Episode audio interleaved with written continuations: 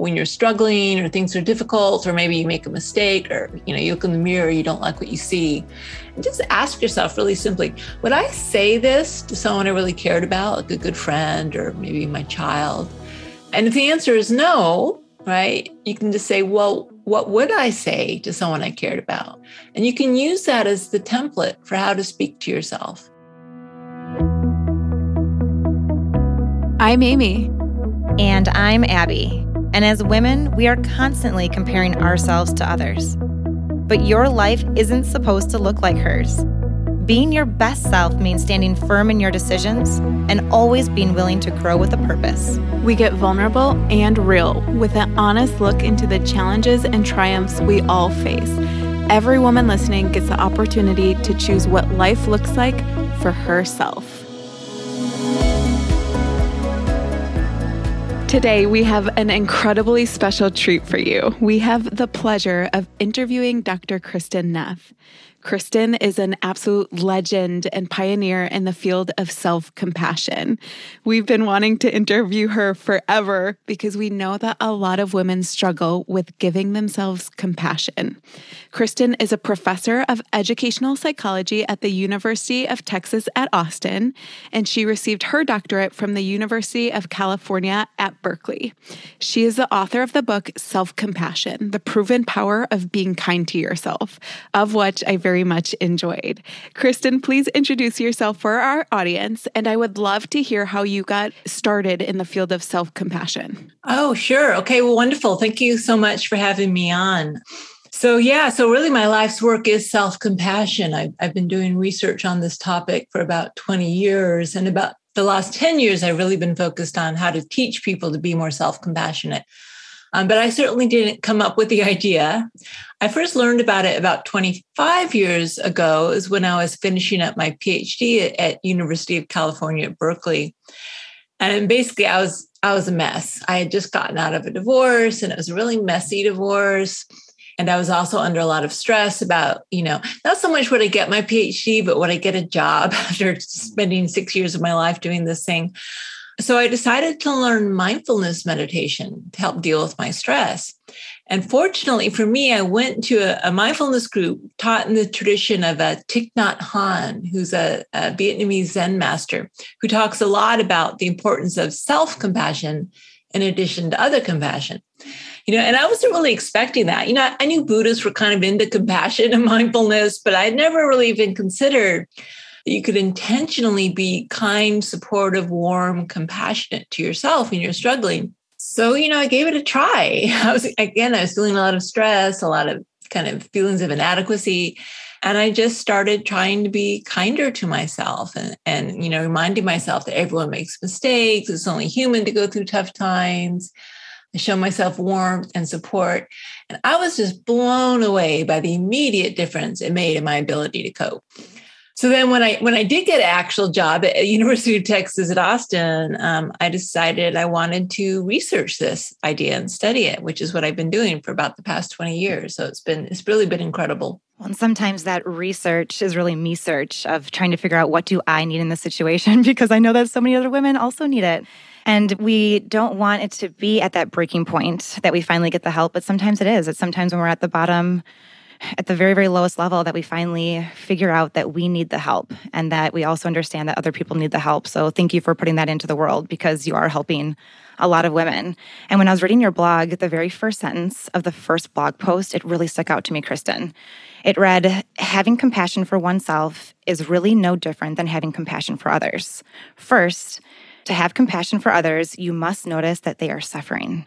So, why does it seem so much more natural for us to feel compassion for other people, but at the same time, we're being extra hard on ourselves? Uh, well, I think there are a couple reasons. Some are just cultural, right? We're raised, especially as women, to be self sacrificing, to always be focused on the needs of others, helping others. And we aren't really told that self compassion is a good thing, right? Actually, you know, can't you be too self compassionate? Can't you, can't you like, isn't it selfish? And of course, the research shows no, right? You can't be too healthy. If, if it's, if, if it's too self compassionate, it's no longer compassion because you're actually harming yourself rather than helping yourself. Uh, and it's not selfish because the more, the more uh, resources we give ourselves, the more we have available to give to others. But so some of these are cultural myths and the research has been really good for that because it really disproves all these myths about the dangers of self compassion. They're all false. But there's also a more natural reason. There's actually a physiological reason, I believe. And that's because, you know, when we suffer or something's, eh, when we feel inadequate in some way, we feel threatened, personally threatened. When our friend you know suffers or you know fails in some way we don't feel so threatened. So we tend to use two different systems. With our friends we use the care response which has evolved to help you know help groups and and um, offspring survive tend and befriend. We naturally help those we care about. But when we suffer we especially if we fail or make a mistake we go into threat defense mode fight fight or flee or freeze. And so we fight ourselves with self-criticism thinking somehow you know we'll, we'll make ourselves you know get it right. We'll control ourselves um, that we'll you know beat ourselves into shape so to speak. Or we flee into shame like we flee from the perceived judgments of others. We hang our head in shame. Or we freeze and we get stuck. And again this is a natural reaction to threat. We don't want to beat ourselves up for beating ourselves up. We're just trying to feel safe. The problem is it's actually not very effective so with self-compassion, we're doing a little hack. we're using the system that really evolved to care for others and we're using it on ourselves. And, you know, our subconscious doesn't really know the difference. Well, yeah. And it's so interesting. So we really want to get into this and break it down for our listeners because there are different components of self-compassion. The yes. first one that you describe is self-compassion versus self-judgment. Could you explain this element of self compassion and tell us if we're stuck in self judgment, how can we slowly start to work our way out of that? Yeah, yeah. So I, I, think you're probably referring to self kindness. So the three elements of self compassion are self kindness, a sense of common humanity, and mindfulness. Each each has an important role to play. So the kindness is the warmth and understanding we give ourselves as opposed to harsh self-judgment like coldness, you know, judgment, shame.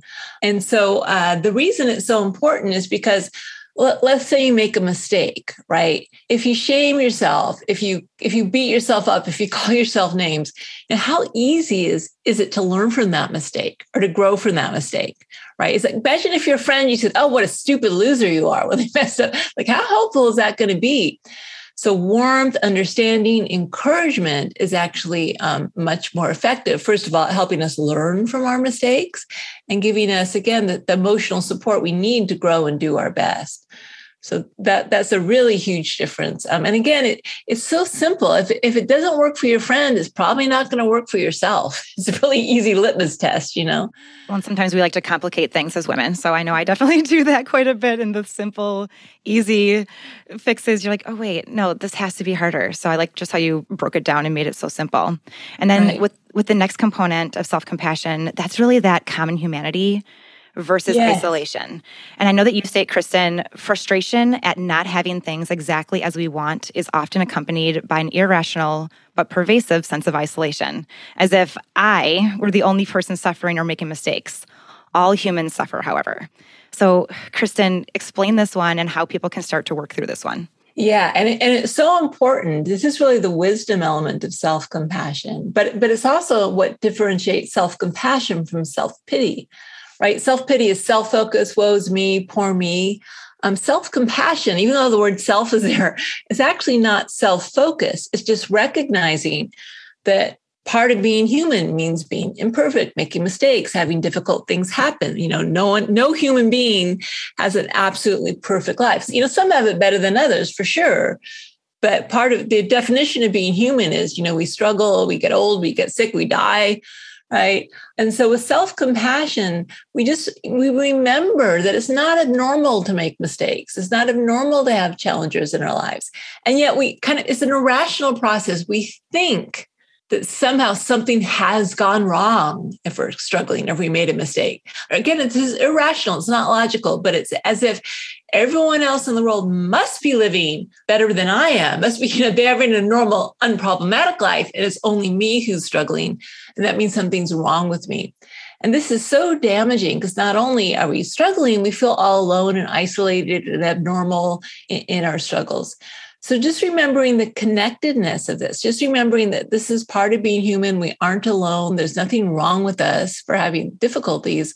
It really helps um, helps us feel supported and less isolated. And I think that one is a huge one for our listeners because we've had therapists come on in the past, and mothers are really good at doing that one to themselves. They look around and they're like, why is it so much easier for everyone else and so hard for me? And yes. they don't see like the common experience that it is hard for everyone. They just can't see it. Yeah. Well, and, and, things like Instagram don't help, right? Because people only usually put on the best pictures and like those good moments. And and often we don't share those moments of shame or those moments of frustration or those moments of failure because you know we're embarrassed by them. And so that's why we need to give ourselves compassion because also, you know, we may not even want to share it with other people. There's no reason we have to.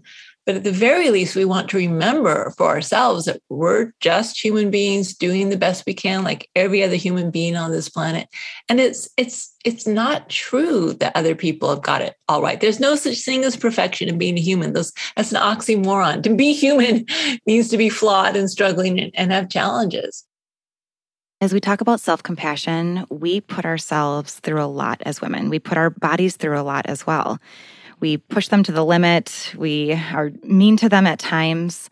And one of our sponsors, ThirdLove, they are true believers that everybody is worthy of comfort and that everybody is incredible and that it deserves respect. So that's why they definitely designed their underwear, their loungewear, their activewear, and then their bras that Amy and I both love to feel good all day, every day, and really just give yourself a huge hug while wearing them. ThirdLove obsesses over every single stitch so that we, as people who wear them, never have to think about how something feels or how it looks or how it wears. And we know that while trends come and go, ThirdLove has always stayed true to one notion.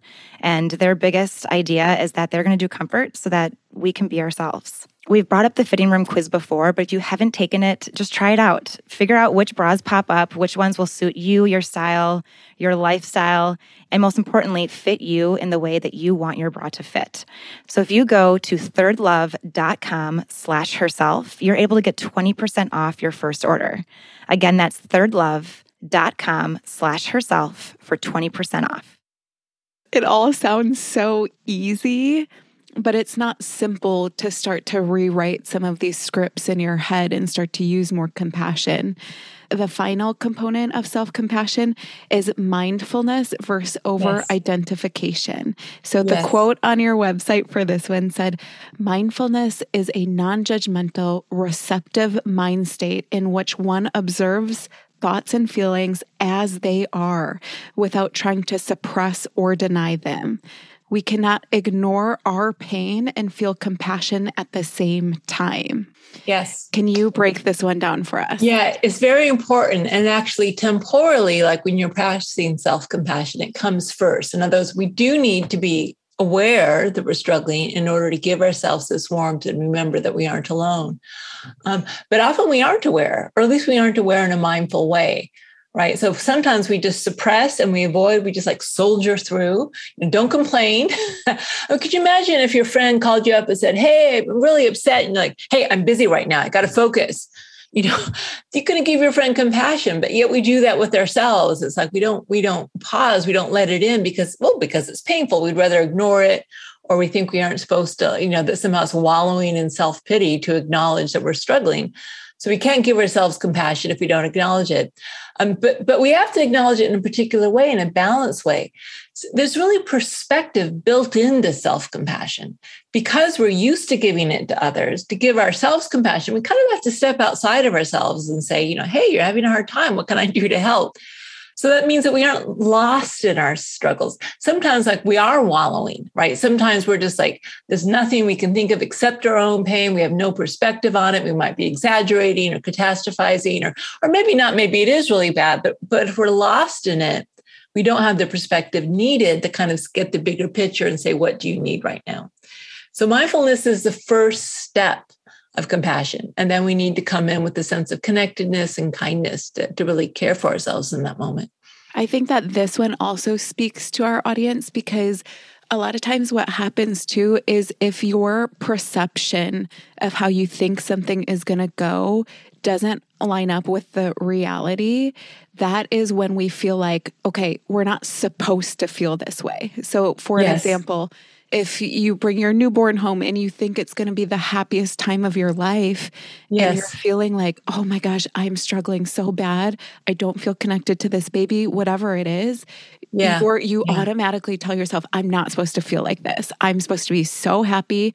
I can't feel like this. And and that's when women really try to suppress those feelings down. But as we've talked about before, it's like that's when the feelings almost just rise up even more because you're not allowing yourself to welcome them, to be mindful of them, to like yeah. understand that you could be feeling two things at once. Right. Well, I, I know that one. You know, my son has autism. And I remember um, the day he got diagnosed, I actually got diagnosed the day before I was set to go off on a meditation retreat. Um, and so when, when I was on the retreat, you know, I saw this in first time. So, so all, for instance, if you have a special needs kid, I mean, this is, he was five at the, no, I think it was actually, he was three at the time he got diagnosed. You know, this is the, the person you love most in the world. and I'm having these feelings like disappointment, kind of like, this isn't the plan I signed up for. All these feelings that you think you're not supposed to have about the person you love most in the world, you know? And I knew that I just had to, first of all, I had to let it all arise. You know, I didn't suppress anything. I, you know, I held it. I didn't like, I didn't run away with a dramatic storyline either, but I just let myself feel whatever I was feeling the grief, the disappointment, you know, the kind of almost feelings of regret, if I'm totally honest. I, you know, again, I, I I was a busy career woman. I didn't have time to have an autistic son. You know, all these all these thoughts come up. But then, in addition, so first of all, so the mindfulness came up, and then you know the remembrance of common humanity. Like, yeah, well, so you know, autism. First of all, autism is getting more and more common, but everyone struggles with their children in one way or another. You know, um, yeah, against some more than others, but there could be other mental health challenges, other physical challenges, or you know, people just have conflicts with their children. The, the parenthood is not about having a free ride with no no challenges come up, and that helped me feel less isolated by the autism. You know, feeling like everyone else has it better. You know, no, I mean, some people have it. You know, really difficult. This is part of being a parent. It's not abnormal. It's not strange. But the, what really made all the difference was the kindness. You know, I would just put my hand on my heart. I was on retreat. I would just put my hand on my heart and to say, you know, I know this is really hard for you, Kristin. I'm here for you. We'll get through it. It's kind of weird talking to yourself this way, but you, you get used to it after a while. Like it's almost like your compassionate self talking to your suffering self. Um, and I just gave myself warmth and kindness and support. And it, I can't even, I don't even know how I would have gotten through it if I didn't know my self compassion practice. You know, I probably would have, but it helped so much, especially like if he was having a bad tantrum or an episode or, you know, when things got really difficult and they did at times. My self compassion practice was just like, it was always there. It was like this friend I had inside my head at any moment to help and support me through the difficult times. Um, and it was just, uh, I'm, I'm so grateful for the practice. I still use it. He's 19. He's got a goatee, yeah. but he still struggles. oh, that entire story, Kristin. We were able to just chit chat a little bit before the interview started, but our yeah. third son was born with Down syndrome, and we found okay. out in the middle of a pandemic. So all of those thoughts that you just said on air right yes. there, I was like, I'm nodding wow. my head in, in tears right now because every yeah. single one of those are thoughts that go through our minds as yes. special needs parents who are busy career women who don't have time or don't have the energy or don't have the research and education to take care of a child who has special needs. Yes. yes. Um, and where you had the knowledge to and just the understanding to give yourself that self compassion, I didn't. And I remember in those first couple of weeks, I I would stare at a wall for like hours on end, just being in it, but not really knowing how to move forward. Um, I wasn't yeah. able to talk to myself like I was suffering. I just sat with myself and didn't really know what to do. But the yeah. kindness does help. Like when you're beating yourself up about it, when you're trying to think of the things that you maybe did wrong, that doesn't move it forward. But yeah. when you can actually be kind, like I wish I had those words that you just said right there a year ago when we first got our diagnosis. So you're touching a lot of people with those. Yeah. Well, I, I, feel for you. You know, I've been there. Um, it's it's it's tough. Um, but I, I can tell you, I mean, really honestly, in those difficult moments, if you bring self compassion to yourself. So, for instance, like when Rowan would have a really big tantrum, I would put 95% of my energy on myself. You know, I, would make sure he was safe, was harming himself or furniture or anything. But I would just like flood myself with compassion. I don't know what to do. This is so difficult. You know, I'm here for you. I, I would just give myself love and warmth and understanding and support.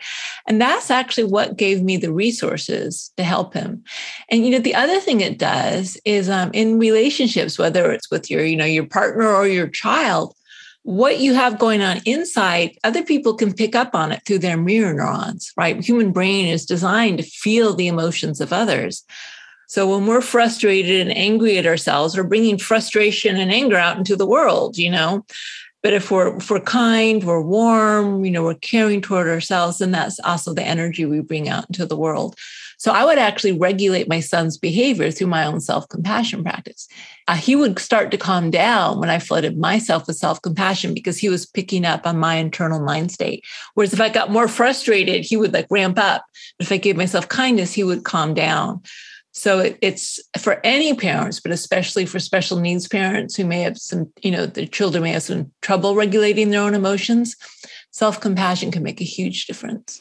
Well, I even think about this with toddlers right now. I mean, yes. it's not the exact same thing, but toddlers have yeah. all those same, like, what Absolutely. the heck are you doing? And we've had other guests on, and we know that the research shows we only have control over our own actions. But yes. what you have brought to the table today, Kristin, is if that first step is compassion and kindness, and if that's our first action towards ourselves, every part of it is going to go so much better. That's right. That's right. Yeah. And because, you know, we're fallible, we're human, we're going to make mm-hmm. mistakes mm. by definition. We don't have total control. We can try our best but we do not have total control. We didn't choose our genes or our circumstance or our mood. I mean, so many things that we aren't in control of. We like to say in the self compassion world that the goal of practice is simply to be a compassionate mess. Right? You don't have to get it right. You don't have to be perfect. You can still be a mess. I'm still a mess after 25 years of practice, guaranteed. But I am a compassionate mess. I've learned to give the mess compassion, and that's enough. You know, it really helps. It makes such a big difference in your ability to cope and get through. Even that title just makes me smile. I like that one. so we've talked a little bit about your blog. We've t- we've gone into your book. You've also been on a TED Talk stage, which was amazing. And in one of your lines, you said, "We believe we need our self criticism to motivate ourselves. We believe yeah. if we're too kind to ourselves, we'll be self indulgent and lazy." But yeah. we know that research shows the exact opposite because when we criticize ourselves that's really when we're tapping into that reptilian brain. Um, some people call it the lower brain, the lizard brain, and just go yeah. into some more detail on this piece of it because this is a belief that I know a lot of us do carry. Yeah, yeah. So it's actually the number one block to self compassion the belief that we need to be hard, harsh, cold, you know, critical, crack the whip in order to motivate ourselves. Um, and it just undermines. Well, no, I have to admit, it, it kind of does work. I mean, there's people who've gotten through law school or med school by self criticism, but it works away at, you know, an old coal powered steam engine works. It gets you up the hill, but it spits out a lot of black smoke. And so with self criticism, first of all, as you said, it, it taps into the um, sympathetic nervous system reaction. So it raises cortisol levels, for instance. It increases inflammation in the body. It can lead to things like um, high blood pressure, heart problems. Uh, it also, like I said, it makes it harder to learn when you're in the stress, fight, flight, or freeze mode, it makes it harder to learn because you're so activated, you're so full of judgment and shame that it's hard to have the perspective needed to say, hmm, what went wrong? How might I, how might I try differently next time? You know, and it also creates a lot of anxiety. It's, it's linked to both anxiety and depression. And we know anxiety undermines our ability to perform at our best, and depression demotivates us. So, you know, it, it's like it may work short term, but it, in the long term, it actually undermines our motivation. So sometimes people think self compassion is like just going easy on yourself, being soft on yourself, giving yourself a break. It's only if that's what you need. Sometimes you do need to take a break, but sometimes you need a kick in the butt and say, "Hey, you know, you can do this." But a kind one, like a good coach, you know, I believe in you. What? How can I help?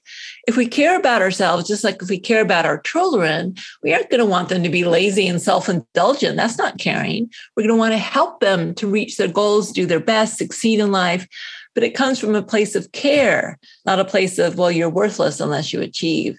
And that safety of knowing okay, the bottom line is even if I fail, I'm still okay as a person. That actually gives you the ability to take risks, to take learning risks, to learn from your failure. And it also gives you the energy to keep going even when things get difficult. So it's a much more effective motivator than self criticism. Yeah, it sounds like self criticism can be a slippery slope. And in that answer, I also found it, it's so interesting to me how physical we can manifest what our what our mental state is. So how yes. your mental state so impacts your body and sometimes yeah. we just don't give that enough credit.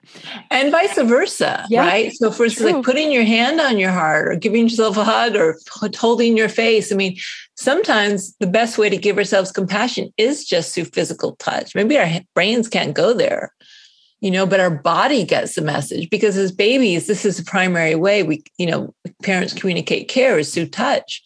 So when you change your body's body's physiology especially when you activate parasympathetic response you start to calm down then your your brain can follow. So it really does go both ways. Right.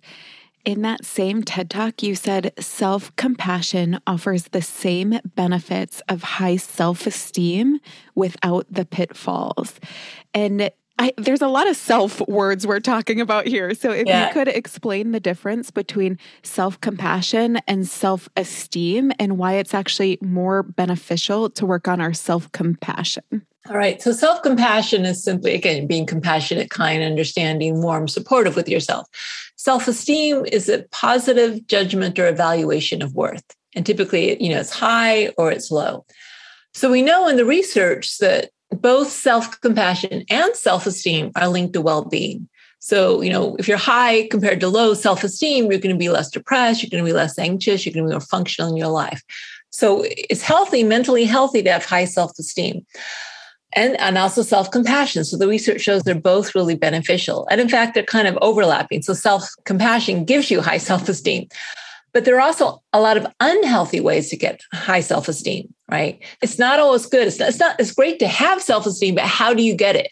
So, for instance, in, in, American culture, at least, people need to feel special and above average to have high self esteem. If I said, Yeah, your podcast, yeah, it's average, you'd, you'd be crushed. You say my work as an academic is average, I'd be upset. You know, self esteem is predicated on being special and above average which is a logical impossibility for us all to be at the same time. So that's one of the problems from the get go.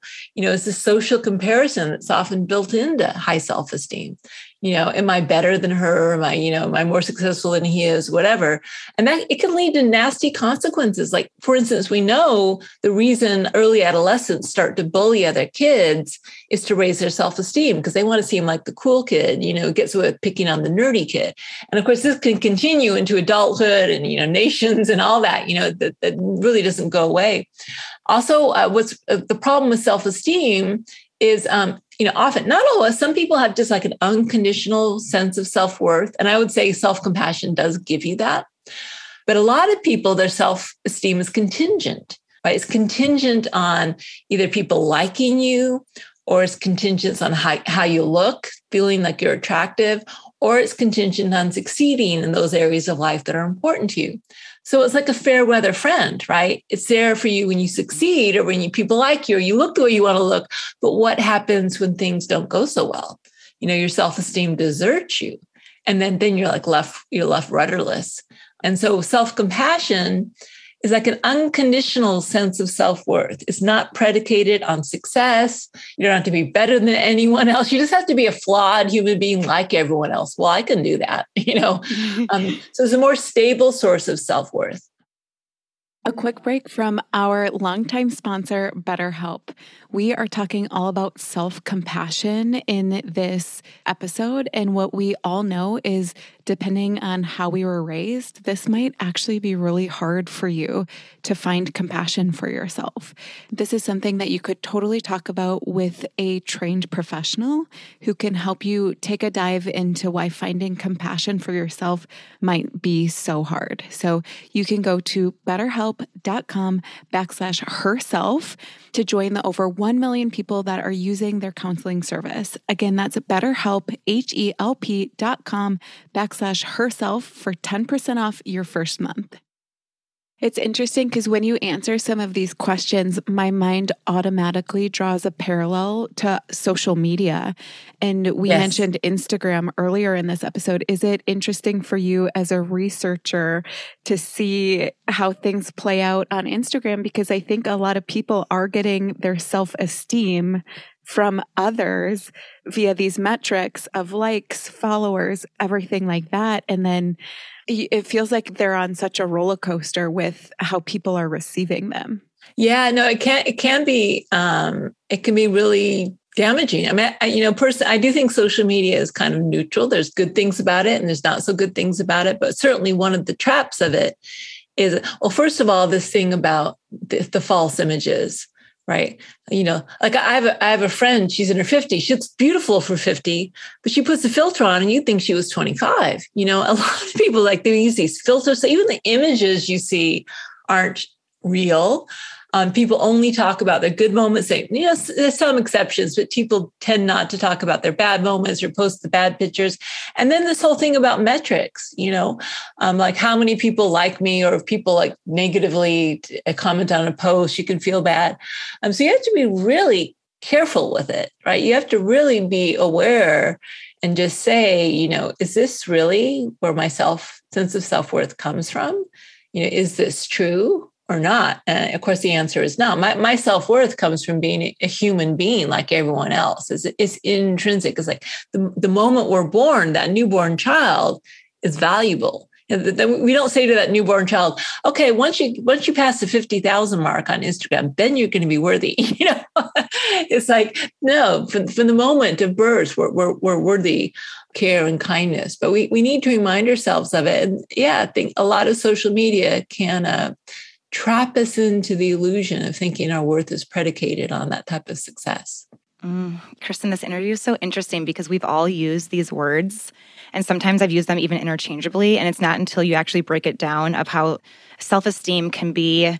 It can be based on other people's perceptions. It can be based on a bad perception of you versus, I mean, it's just, there's so many, it's so, oh my God, I can't right now.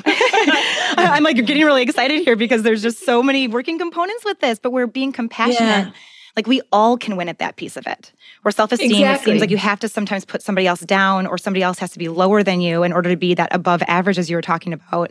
Everyone can be self compassionate and we can all win at that game. Yeah, that's right. And and so and then when we are, we, we do have a sense of self worth. Like we want a sense of worth. We don't want to hate ourselves for sure. There's nothing right, wrong with right. self esteem. It's really just how how are you getting it? Is it healthy or unhealthy? And self compassion is kind of a healthy way to feel good about yourself. Yeah, I'm going to have some self compassion there for fumbling um, as I get really excited and, and just want to know more.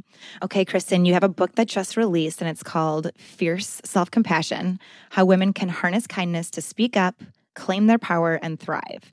And we know that this is right up our audience's alley. It's right up our alley. So please explain what fierce self compassion is and also why it's so needed. Yeah, I'm really excited about it. So um, basically, I, I, the book is about, you might say, illuminating the two different sides of self compassion the tender and the fierce, with this particular focus on the fierce.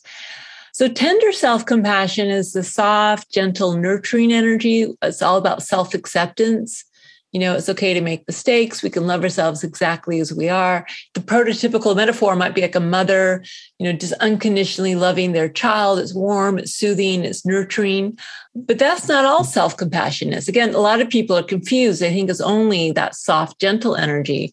There's also a fierce side of self compassion. And, and we can also use the mother metaphor for this. I like to talk about fierce mama bear, right? Imagine, you know, when someone's threatening your kids, like, you know, you, you watch out. A mother is not soft and gentle to someone who's threatening her kids, right? So that fierce protective energy, that's a really important part of self-compassion. And remember, compassion is like concern with the alleviation of suffering. And so sometimes that means to accept ourselves, but sometimes it means, you know, protecting ourselves, saying no, drawing boundaries, also meeting our own needs. And the reason I wrote it for women in particular is well, two things. For protection, women are like raised not to get upset, not to get angry, not to rock the boat. Well, that's just the way men are. You know, if you look at the whole Me Too movement, I really see that as a rising up of fierce mama bear compassion, where it's like, no, it's not okay. But women aren't raised that way. We're raised to just be tender, and we aren't allowed to be fierce.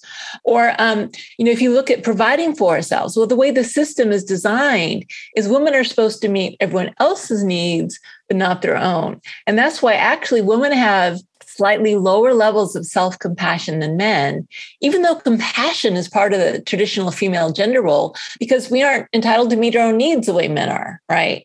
And so part of self compassion means saying, No, I'm sorry. I, would love to help you, but I'm going to do this for myself because my needs are important too.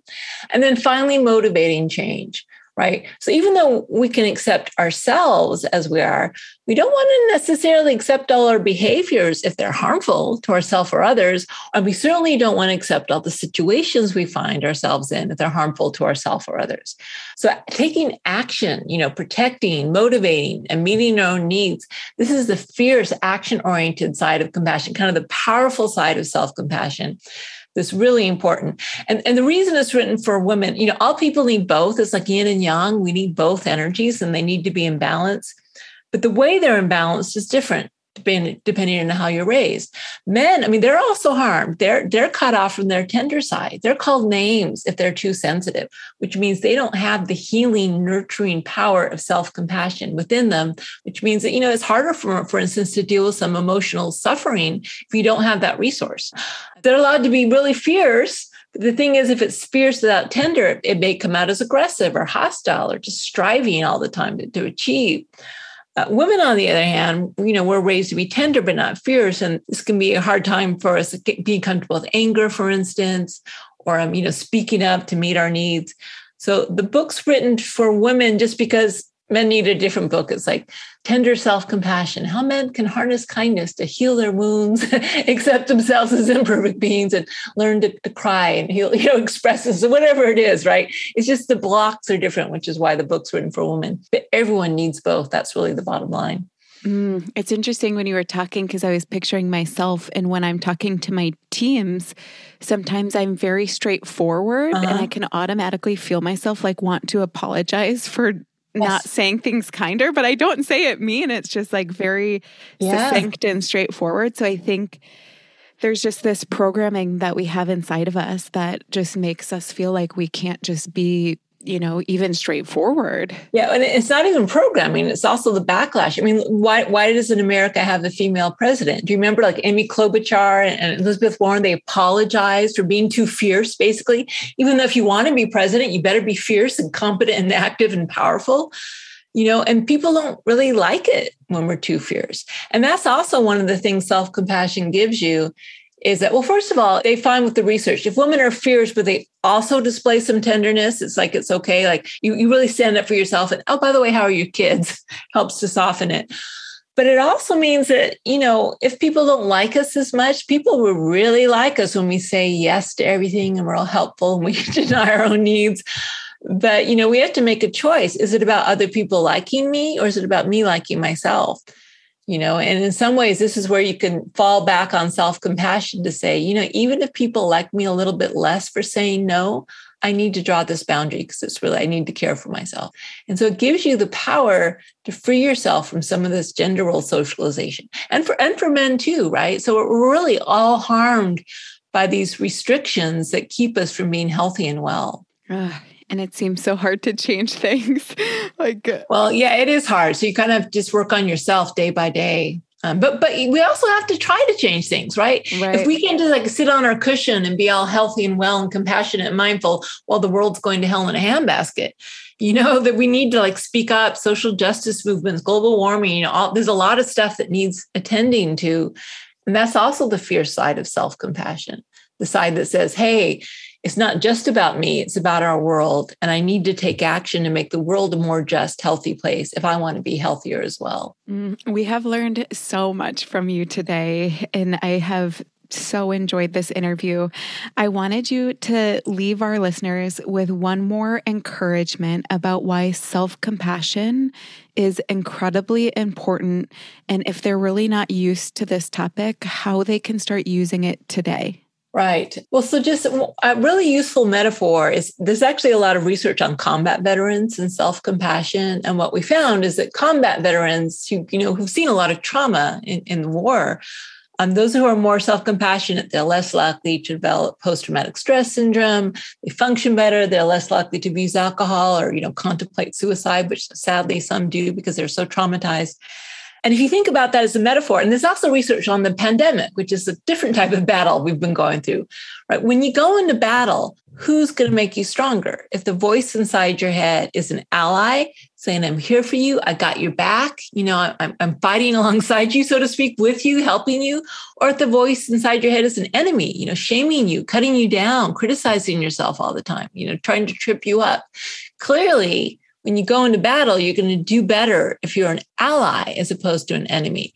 And so, really, this is what self compassion is it's being an ally, a friend, a source of a strength and support for yourself. And so, that's actually related to um, a very easy way to practice self compassion. Very simple. Just start to notice what you say to yourself you know when you're struggling or things are difficult or maybe you make a mistake or you know you look in the mirror you don't like what you see. And just ask yourself really simply would i say this to someone i really cared about like a good friend or maybe my child? And if the answer is no right you can just say well what would i say to someone i cared about? And you can use that as the template for how to speak to yourself it's actually not rocket science. We already know how to do it. We just have to give ourselves permission to start to treat ourselves more compassionately. And, and it will feel a little weird at first. I'm, I'm not going to lie. It feels a little awkward, but it's only because we're so used to calling ourselves name, which should be awkward, but for whatever reason, it's not. We spend our whole life doing it.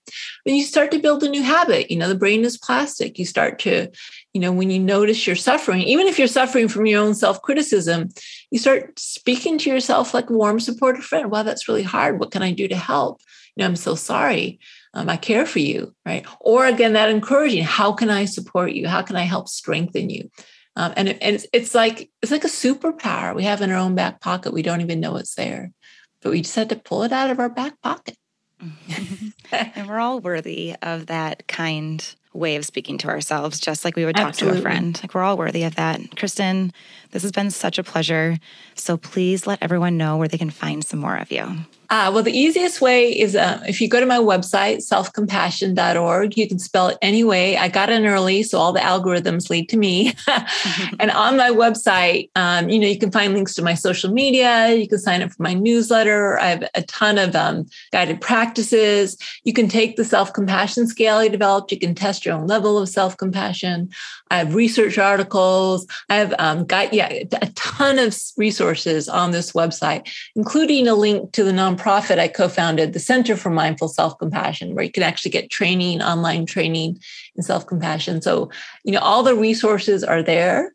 You just have to choose to try to make this a change in your life in terms of how you relate to yourself, and it, and it will change your life. I can guarantee you that. And every single woman listening will learn a little bit differently. So maybe you do want to go to her Instagram or on the website. Maybe you want to go through that training, but highly, highly recommend checking out Kristin Neff's information. It'll change your life. And again, we are all worthy of this type of self compassion. So thank you again so much, Kristin, for being on. You are such a light in this world. Oh, thank you. it's, it's been a pleasure.